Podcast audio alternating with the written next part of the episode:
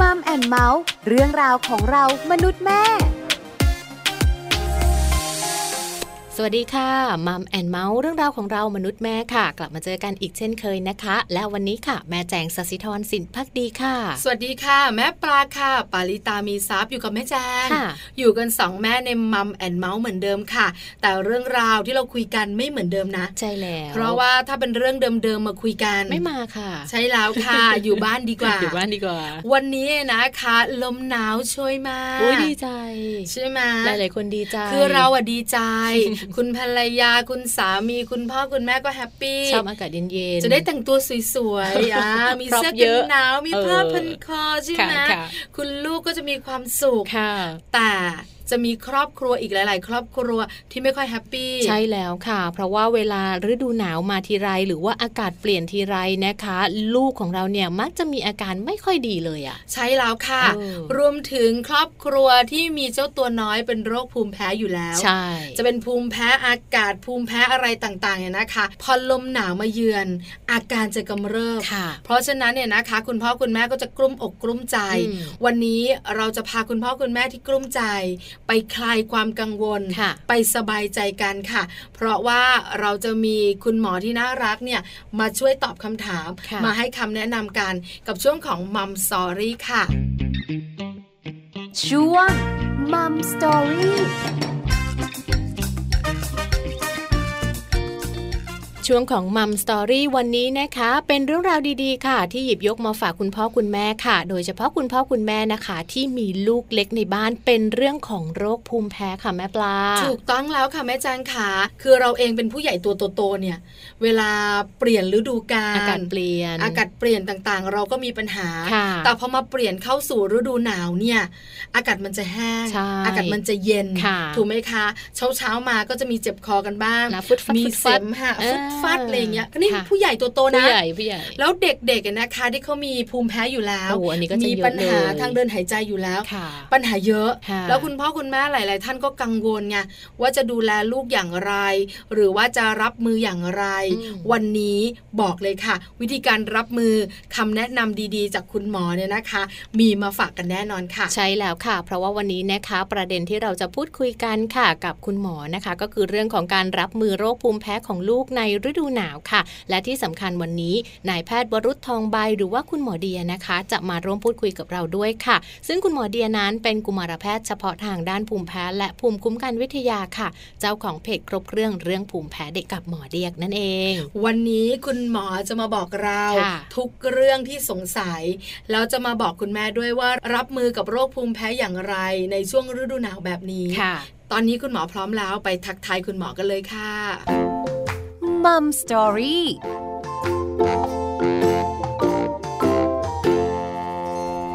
สวัสดีค่ะคุณหมอขา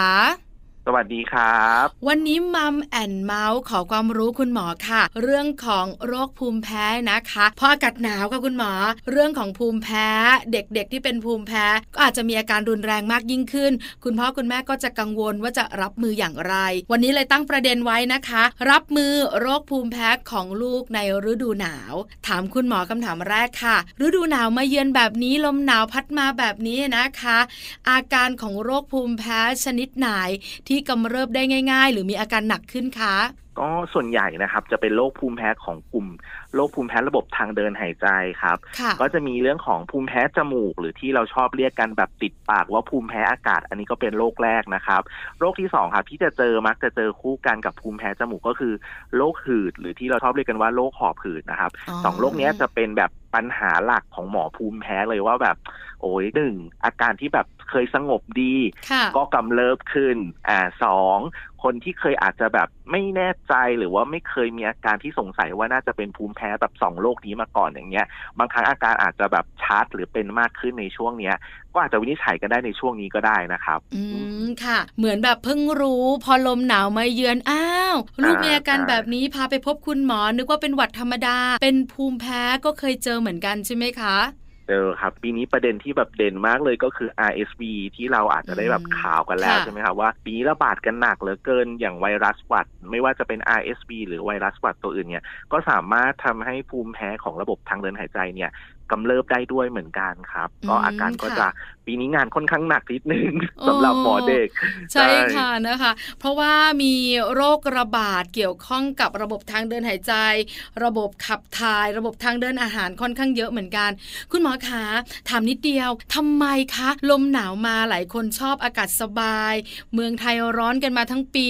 ช่วงฝนตกก็อากาศชื้นเชียวไม่ชอบ พอลมหนาวมาปุ๊บเนี่ยต้องมีเรื่องของภูมิแพ้กำเริบ ภูมิแพ้ไม่ชอบหน้าหนาวหรอคะ ก็หมอภูมิแพ้จะชอบพูดบอกว่าหมอภูมิแพ้เนี่ยไม่ชอบหน้าฝนและหนาวนะครับ โดยเฉพาะช่วงหน้าหนาวเนี่ยหนึ่งด้วยอากาศที่หนาวเนี่ยมันจะมีความแห้งใช่ไหมครับคราวนี้ความแห้งเองด้วยตัวความแห้งของเขาเองเนี่ยมันก็สามารถไประคายเคืองทางเยื่อบุจมูก แล้วก็ทางเดินหายใจรวมถึงตัวหลอดลมในปอดได้ด้วย เพราะฉะนั้นเนี่ยมันก็เลยเป็นสาเหตุว่าทำไมหน้าหนาว คนที่เป็นโรคภูมิแพ้เนี่ยถึงอาการกำเริบบ่อยในช่วงนี้นะครับ อันนี้คือเหตุผลข้อแรกสำหรับเหตุผลข้อที่2นะครับก็จะมีเรื่องของการติดเชื้อมาร่วมด้วยเนาะเพราะว่าช่วงหน้าหนาวอ่าถ้าเป็นสมัยก่อนทุกๆปีเนี่ย เราจะได้ข่าวเลย ไข้หวัดใหญ่ใช่ไหมครับ แต่ปีนี้เนี่ยไข้หวัดใหญ่เสียมงกุฎเสียตำแหน่งให้กับ RSV แล้วปีนี้ RSV แบบมาแรงแซงโค้งนะครับ ก็อ่านี่ก็เป็นตัวอย่างหนึ่งว่าช่วงหน้าหนาวที่มีการระบาดของไวรัสหวัดต่างๆ โดยเฉพาะปีนี้เนี่ยเป็น RSV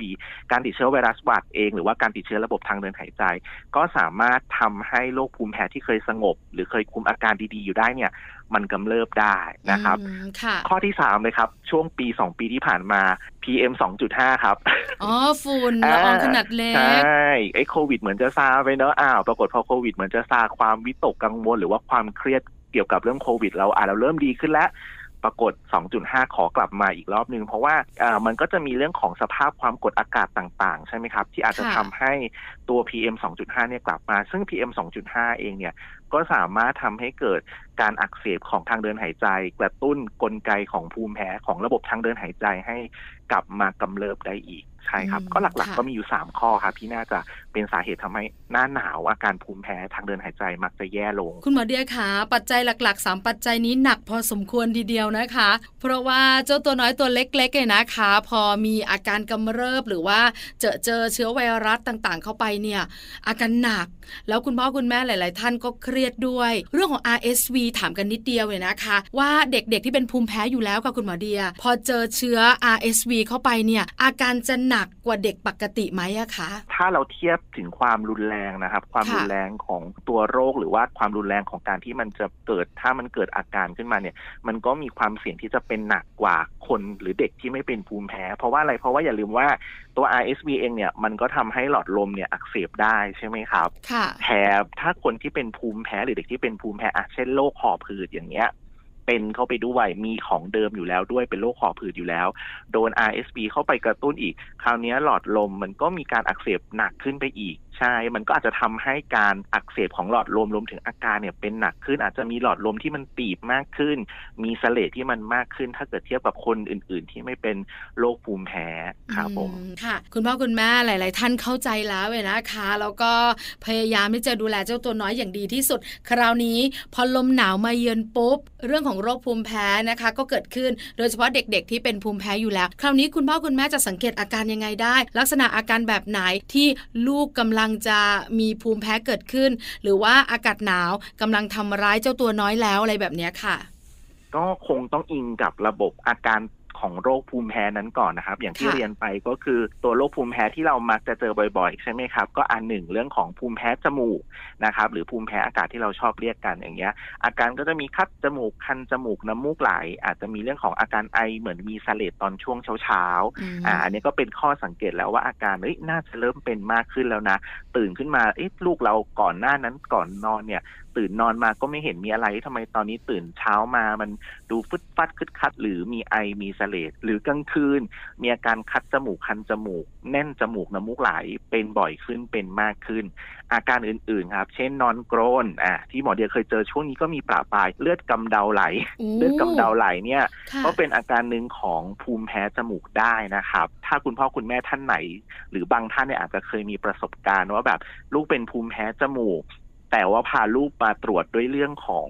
เลือดกำเดาไหลบ่อยๆ ตรวจไปตรวจมาตรวจมาตรวจไปอ้าววินิจฉัยเป็นภูมิแพ้จมูกนี้เอง ก็อาจจะมีอาการเหล่านี้เป็นมากขึ้นนะฮะส่วนโรคที่2ก็คือโรคหืดหรือโรคหอบหืดนะครับ โรคนี้เนี่ยอาการหลักๆ เขาก็จะเด่นเรื่องของอาการไอ เพราะอาการไอเนี่ยเป็นอาการสัญญาณแรกของหลอดลม ที่มันถูกกระตุ้นหรือมีการระคายเคือง เช่น อาจจะมีอาการไอกลางดึก อ่าหลังจากหลับไปแล้ว หรือมีอาการวิ่งเล่นแล้วไอหรือหอบเนี่ยครับวันนี้หมอเดียไปตรวจคนไข้มาก็เพิ่งเจอเหมือนกัน ว่าแบบพอซักประวัติคุณแม่กลับไป คุณแม่บอกว่าเออช่วงนี้เนี่ยรู้สึกน้องออกกำลังกายหรือวิ่งเล่น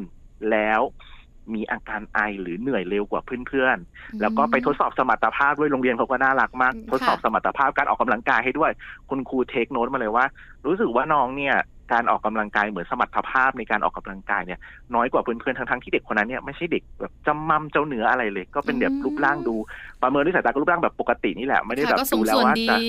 ใช่ครับอันนี้ก็เป็นลักษณะหรือว่าอาการหนึ่งที่เราจะชวนสงสัยว่าเฮ้ยโรคหอบหืดเอยหรือโรคภูมิแพ้จมูกของลูกเราเอยเนี่ย น่าจะกับเริ่มในช่วงนี้ แถมอีกนิดนึงครับโรคหนึ่งที่ไม่ได้เกี่ยวกับเรื่องของทางเดินหายใจเลย แต่มักจะกำเริบช่วงนี้เหมือนกันที่เจอได้ก็คือโรคภูมิแพ้ผิวหนัง อ่าอย่างที่เราบอกว่าเด็กกลุ่มนี้เนี่ย ผิวเขาค่อนข้างแห้งอยู่แล้ว เพราะว่าเขาสูญเสียน้ำได้ง่ายใช่ไหมครับ ช่วงหน้าหนาวอย่างเงี้ยอากาศแห้ง มันก็ยิ่งทำให้ผิวของลูกเราเนี่ยสูญเสียน้ำได้ง่าย แถมหน้าหนาว เราขออาบน้ำอุ่นหน่อยเถอะอ๋อได้ใช่ใช่คุณหมอคะสำคัญมากเด็กๆ ไม่ค่อยทนนะ เด็กยุคใหม่ด้วยนะ ต้องน้ำอุ่นมาต้องอุ่นต้องอุ่นใช่พอน้ำอุ่นปุ๊บอ้าวคราวนี้ผื่นภูมิแพ้ผิวหนังก็กำเริบขึ้นมา เพราะฉะนั้นถามว่าถ้าอากาศหนาวจริงๆอะครับ อาบได้ไหมอาบได้ แต่ว่าอย่าอาบนานโดยส่วนใหญ่เราจะแนะนำไม่เกิน5นาทีอาบเสร็จรีบเช็ดตัวหมาดๆแล้วรีบโปะโลชั่นทันที เป็นการรักษาความชุ่มชื้นหรือเติมน้ำให้กับผิวครับผมค่ะ คุณหมอเดียคะคืออยากแอบถามเป็นการส่วนตัวคุยกับคุณพ่อคุณแม่หลาย ๆ ครอบครัวนะคะ บอกว่าคือช่วงหน้าหนาวแบบนี้เราก็ไม่ค่อยอยากอาบน้ำให้เจ้าตัวน้อยสักเท่าไหร่ เพราะว่าเด็กๆอาจจะแบบผิวแห้งได้ แต่ก็กังวลเรื่องของเชื้อโรค ดมดูลูกๆของเราเนี่ยนะคะ ก็ไม่เหม็นนะหมอเดียนะ เออก็โอเคโอเคไม่อาบได้ไหมอะไรอย่างเงี้ยคือกังวลว่าถ้าไม่อาบน้ำหรืออาบน้อยกว่าปกติแล้วเนี่ยจะส่งผลเรื่องของเชื้อโรคที่ติดตามร่างกาย แล้วลูกจะป่วย อันนี้มีส่วนไหมอะคะคุณหมอคะอย่างนี้ครับต้องเรียนก่อนว่าปกติเนี่ยในผิวของร่างกายของเราเนี่ย มันก็มีเชื้อโรคอยู่แล้วเขาเรียกว่าเป็นเชื้อโรคประจำถิ่นเนาะเป็นเชื้อโรคประจำถิ่นคำว่าเชื้อโรคประจำถิ่นหรือที่เราเรียกทางการแพทย์ว่า normal flora นะครับก็คือเป็นเหมือนแบบเอ้ยก็ก็เป็นเหมือนเพื่อนบ้านของเราที่อยู่กับตัวเรามาตั้งนานแล้วแหละนะครับ แต่คราวนี้ถ้าสมมติว่ามันมีสภาพแวดล้อมที่มันเปลี่ยนไป เช่น ความสะอาดของผิวของเราหรือว่าความอับชื้นหรือเหงื่อใครที่เราแบบไม่ได้ทำความสะอาดเหมือนเดิมอ่าคราวนี้เนี่ยเขาอาจจะมีการเจริญเติบโตที่มันมากขึ้นนะครับ อันนี้ก็ต้องระวังดีๆ อาจจะไม่เกี่ยวกับเชื้อโรคผู้ร้ายตัวอื่นเลย อาจจะเป็น normal flora หรือว่าเชื้อโรคประจำถิ่นของเรานี่แหละ ถ้าเราไม่ดูแลทำความสะอาดเหมือนเดิมอันนี้ก็ต้องระวังว่าจะทำให้เกิด การเจ็บป่วยหรือโรคภัยไข้เจ็บอาจจะมีเชื้อราหรือเปล่าตามผิวหนังใช่ เพราะฉะนั้นจริง ๆ อยากจะแนะนำว่าอย่ากกลัวจนเกินไป แล้วก็ดูแลตามปกตินั่นแหละแต่ถามว่าถ้าเกิดกลัวลูกเป็นหวัดหรือว่าอาบน้ำแล้วจะเป็นหวัดไหมก็อาบน้ำอย่านานมาก เพราะว่ายังไงคำแนะนำอะครับ โดยส่วนใหญ่เนี่ยในเด็กทั่ว ๆ ไปเราก็จะแนะนำอ่าประมาณ 5 นาที 10 นาที ควรจะขึ้นได้แล้วขึ้นจากอ่างอาบน้ำได้แล้ว หรือว่าอาบน้ำให้เสร็จได้แล้ว ยิ่งถ้าเกิดเป็นเด็กที่เป็นพวกผื่นภูมิแพ้ผิวหนังอย่างที่เรียนไปเนี่ย5นาทีเนี่ยพอแล้วพอยิ่งอาบน้ำผิว ยิ่งอาบน้ำนานผิวยิ่งแห้งครับ อืมนะคะ คราวนี้เนี่ยนะคะ เป็นเรื่องของเด็กเล็กกับเด็กโตบ้าง เวลาหน้าหนาวหนาวแบบนี้นะคะ การกำเริบของโรคภูมิแพ้หมอเดียก็บอกเราแล้ว ความรุนแรงค่ะ ของเด็กตัวเล็ก ๆ กับเด็กตัวโตๆเนี่ย เท่ากันไหมหรือว่าต่างกันอย่างไรก็คุณหมอจริงๆ ในแง่ของความรุนแรงนะครับ ต้องเรียนว่าไม่ว่าจะเป็นเด็กเล็กหรือเด็กโตครับ เด็กทั้งสองกลุ่มนี้เนี่ย มีทุกระดับความรุนแรงเหมือนกันหมด ไม่ว่าจะเป็นโรคภูมิแพ้จมูก หรือโรคหอบหืดในประสบการณ์ของหมอเดียเนี่ยเจอหมดเลยนะครับ เด็กเล็กมีตั้งแต่แบบอาการแบบน้อยๆ จนจะถึงถึงเป็นแบบหนักมาเลย หรือเด็กโตเองก็ตามนะครับ มีตั้งแต่อาการน้อยๆ ถึงแบบหนักมาเลยก็มี เพราะฉะนั้นถ้าเกิดถามว่าเทียบเทียบในสองกลุ่มว่าเอ๊ะอันไหนมันจะอาการหนักมากน้อยต่างกันไหม ก็คงต้องเรียนว่ามันมีความรุนแรงทุกระดับ แต่โอเคแหละ ถ้าสมมติเด็กเล็ก เด็กเล็กเนี่ยเราก็ต้องยอมรับว่าเขาเรียกว่าเหมือนความอึดความภูมิคุ้มกันของร่างกาย การทำงานของร่างกาย หรือสมรรถภาพของร่างกายบางประการบางอย่างเนี่ย อาจจะยังเจริญเติบโตได้ไม่เต็มที่ เพราะฉะนั้นเนี่ยความเสี่ยงที่อาจจะแบบเฮ้ยเป็นรุนแรงมากกว่าหรือแบบติดนิดติดหน่อยเช่นอะอย่าง RSV เนี่ยติด RSV หน่อยถ้าเป็นเด็กเล็ก อาจจะมีอาการที่มันรุนแรงมาก ว่าเด็กโตก็ได้นะครับ เพราะว่าเหมือนเด็กโตอะภูมิคุ้มกันเขาทางานได้ดีแล้ว เริ่มยิ่งถ้าเกิดเป็นเด็กวัยรุ่นภูมิคุ้มกันก็ทำงานได้เหมือนผู้ใหญ่แล้วอย่างเงี้ย เพราะฉะนั้นโอกาสที่จะรุนแรงมันก็น้อยกว่า แต่ว่ามีทุกระดับความรุนแรงนะทั้งสองกลุ่มนี้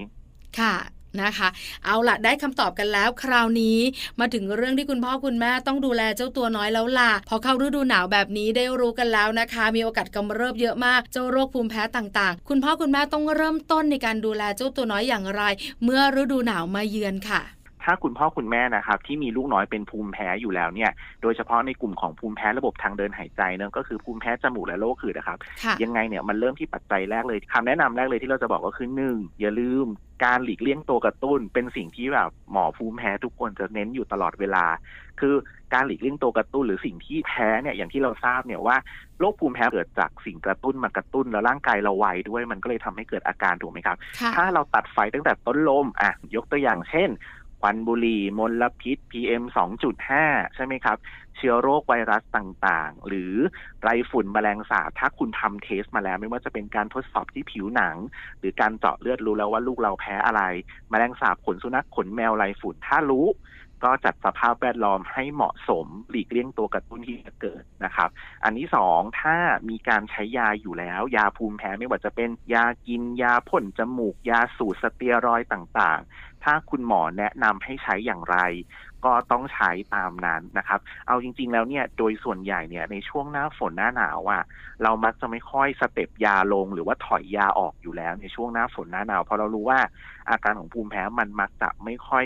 คงที่หรือคุมไม่ค่อยได้ หรือถอยแล้วอาจจะมีอาการกำเริบได้ก็มักจะไม่ค่อยถอยนะครับ ถ้าใช้ยาอยู่อย่างไรแล้วคุณหมอกำหนดยังไงให้ใช้อย่างนั้น อันที่สามครับ อันที่สามอย่าลืมใช้ยาให้สม่ำเสมอ ถ้าเกิดยาบางตัวส่วนใหญ่ยาภูมิแพ้อย่างที่บอกไป มักจะต้องใช้ทุกวันก็ต้องใช้ทุกวัน ใช้ยาให้ถูกวิธี และสุดท้ายท้ายสุดครับ อย่าลืมดูแลสุขภาพออกกำลังกายอย่างสม่ำเสมอ ทานอาหารที่มีประโยชน์ พักผ่อนให้เพียงพอนะครับ มันก็จะช่วย ทำให้ภูมิแพ้ของลูกน้อยเนี่ยสงบเราสามารถคุมอาการเอาชนะโรคภูมิแพ้ได้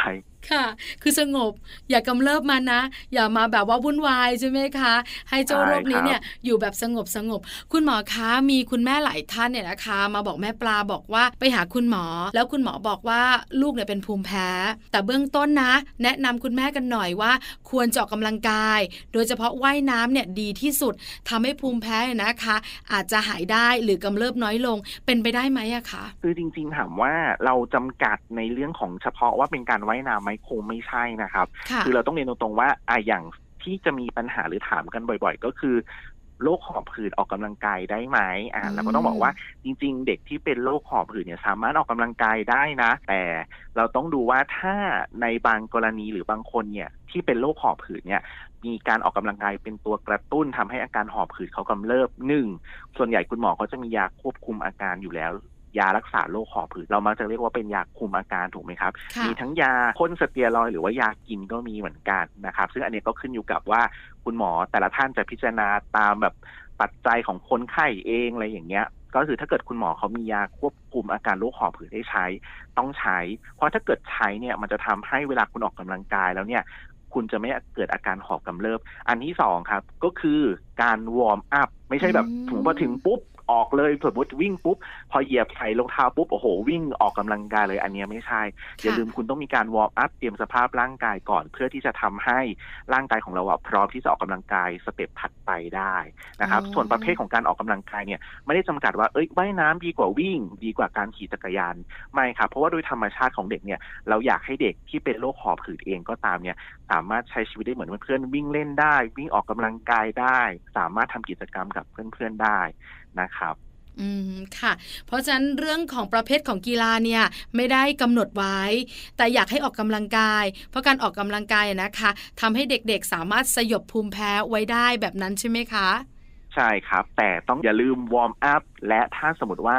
น้องเนี่ยคุณหมอที่ดูแลน้องครับ มีการให้ยาเพื่อควบคุมอาการโรคหอบหืดต้องใช้ด้วย เพราะมันจะทำให้ป้องกันการกำเริบของหอบเวลาเราที่ออกกำลังกาย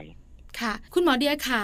โรคหอบหืด หรือว่าจะเป็นโรคภูมิแพ้ทางเดินหายใจแบบนี้เนี่ย คือเราต้องกินยากันไปตลอด แล้วยาพวกนี้นะคะ มันส่งผลกระทบอะไรต่อร่างกายบ้างไหมอะคะ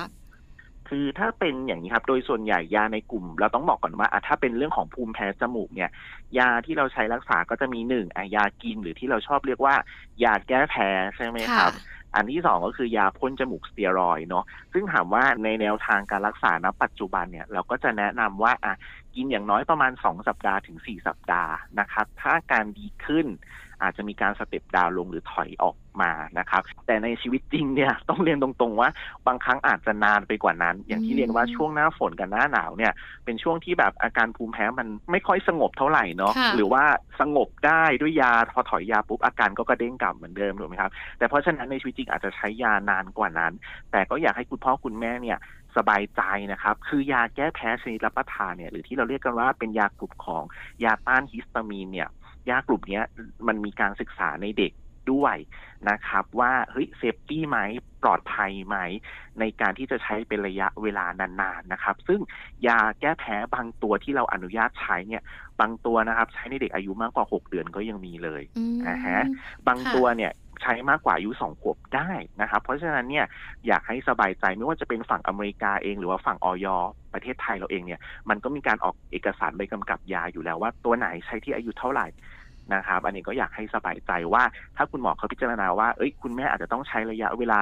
เป็นหลาย ๆ สัปดาห์เนี่ยก็ให้สบายใจ อันนี้รวมถึงยาพ่นจมูก ก็คือยาพ่นสเตียรอยด้วยนะครับ ก็อยากให้สบายใจตรงจุดนี้เหมือนกัน เพราะว่ายาพ่นจมูกสเตียรอยบางชนิดบางตัวเนี่ยสามารถใช้ในเด็กตั้งแต่อายุสองขวบได้เลยนะแอคราวนี้ถ้าเป็นโรคหอบผืดเช่นเดียวกันครับโรคหอบผืดเนี่ยยาที่เป็นพระเอกหลัก ๆ เลยก็คือยาพ่นสเตียรอยนะครับ ซึ่งยาตัวนี้เนี่ยมันก็มีคำแนะนำนะครับเอกสารกำกับให้ใช้ในเด็กเล็กได้เช่นเดียวกัน เพราะฉะนั้นก็อยากให้มั่นใจในเรื่องของความปลอดภัย เพราะว่า เอาพูดตรงๆ คุณหมอแต่ละท่านเนี่ยเขาก็ต้องดูแล้วแหละว่าเอออายุเท่านี้ควรจะใช้ยา ตัวนี้นะยาตัวนี้ใช้ในเด็กอายุเท่าไหร่ ส่วนใหญ่คุณหมอเด็กเราจะค่อนข้างที่จะซีเรียสอยู่แล้วเนาะเรื่องของทั้งอายุทั้งน้ำหนักเวลาคำนวณยาให้ลูกๆ เราจะคำนวณอยู่แล้วว่าอายุเท่านี้ใช้ได้ไหมน้ำหนักเท่านี้ใช้เท่าไหร่อย่างเงี้ยครับค่ะ เพราะคุณพ่อคุณแม่หลาย ๆ ท่านก็กังวลนะคะ การใช้ยาต่อเนื่องนานๆ อาจจะส่งผลกระทบเนี่ยนะคะ ในหลาย ๆ ด้านที่คิดไว้ แต่วันนี้ได้ฟังหมอเดียแล้วก็สบายใจค่ะ คุณหมอคะแล้วเจ้าภูมิแพ้ผื่นผิวหนัง ช่วงหน้าหนาวแบบนี้นะคะ ก็ต้องยอมรับลาผิวแห้งได้ รับมืออย่างไรดีคะ เริ่มเหมือนเลยครับ ตั้งแต่อาบน้ำเหมือนที่เราคุยกันทุกครั้งนะก็เราจะดูในเน้นในเรื่องของการอาบน้ำหนึ่งอย่างที่บอกครับ ไม่ควรอาบน้ำอุ่น แต่ยอมรับถ้าหน้าหนาว โอเคน้ำร้อนได้น้ำอุ่นได้เนาะสักห้านาทีละกันคุณแม่อ่าอาบรีบอาบรีบขึ้นอาบเสร็จเช็ดตัวหมาดๆแล้วรีบโปะโลชั่น ใช้คำว่าโปะหรือถ้าเกิดบางคนแห้งหนักๆเนี่ยส่วนส่วนตัวจะเรียกว่าโบกไปเลยดีกว่าคุณแม่โบกครีมกันเข้าไปโบกกันเข้าไป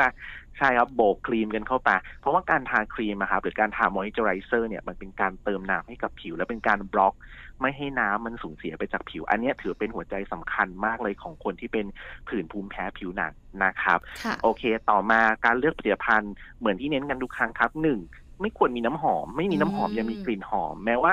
จะถูกเคลมว่าเอ้ยหอมหอมเนี้ย มันหอมจากออร์แกนิกเลยนะ ต้องเรียนตรงๆนะครับ บางคน บางคนก็แพ้ออร์แกนิกนะครับ เจอกันมาแล้วนะ บางคนก็แพ้ออร์แกนิกนะครับ เพราะฉะนั้นเนี่ยอย่าคิดว่าออร์แกนิกไม่แพ้แน่ๆร้อยเปอร์เซ็นต์อันนี้ต้องบอกไว้เลย อันที่สามนะครับ อันที่สามนอกจากเรื่องของกลิ่นหอมระวังเรื่องของพวกแอลกอฮอล์นะครับ คราวนี้แอลกอฮอล์จะชอบโดนถามว่า เอ้าคุณหมอ ครีมบางยี่ห้อ หรือผลิตภัณฑ์บางยี่ห้อเนี่ยที่ถูกเคลมว่าใช้ได้ในเด็กที่เป็นภูมิแพ้ทำไมมีคำว่าแอลกอฮอล์คำว่าแอลกอฮอล์ของหมอในที่นี้คือเอทิลหรือเมทิลแอลกอฮอล์นะครับคือแอลกอฮอล์ที่มันเราใช้ล้างมืออะเออตัวนั้นถ้าสังเกตดูเราใช้แล้วเราจะมือเราจะรู้สึกเย็นเย็นแห้งๆถูกไหมครับใช่ค่ะเออถ้ามีสารพวกนี้ก็ไม่ควรใช้เพราะมันยิ่งทำให้ผิวของลูกเราแห้ง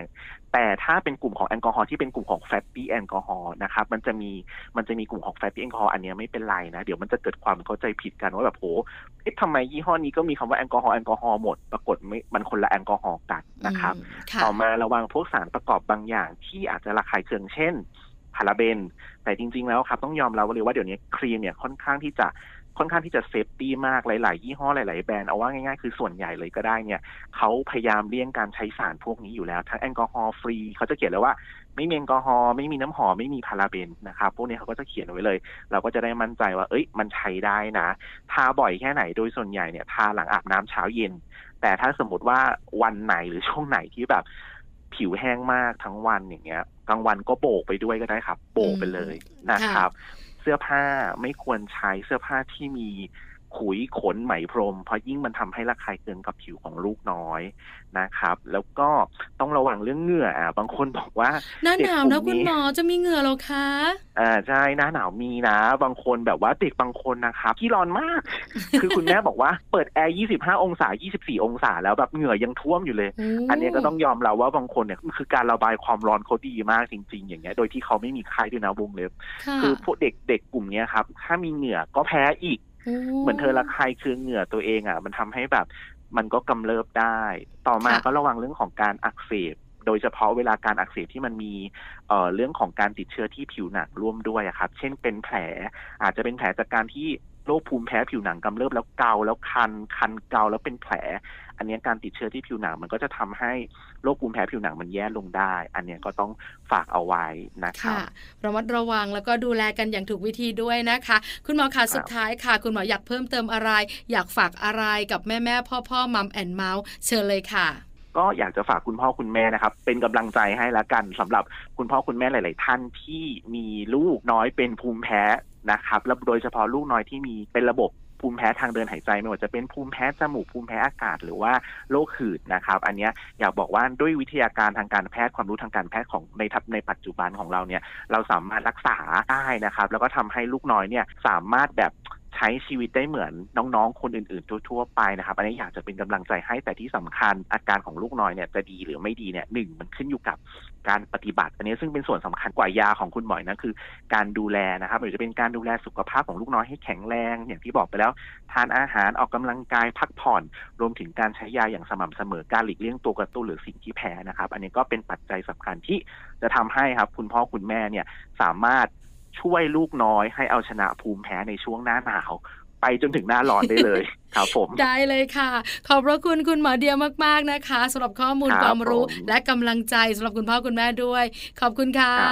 ยินดีครับสวัสดีครับสวัสดีค่ะ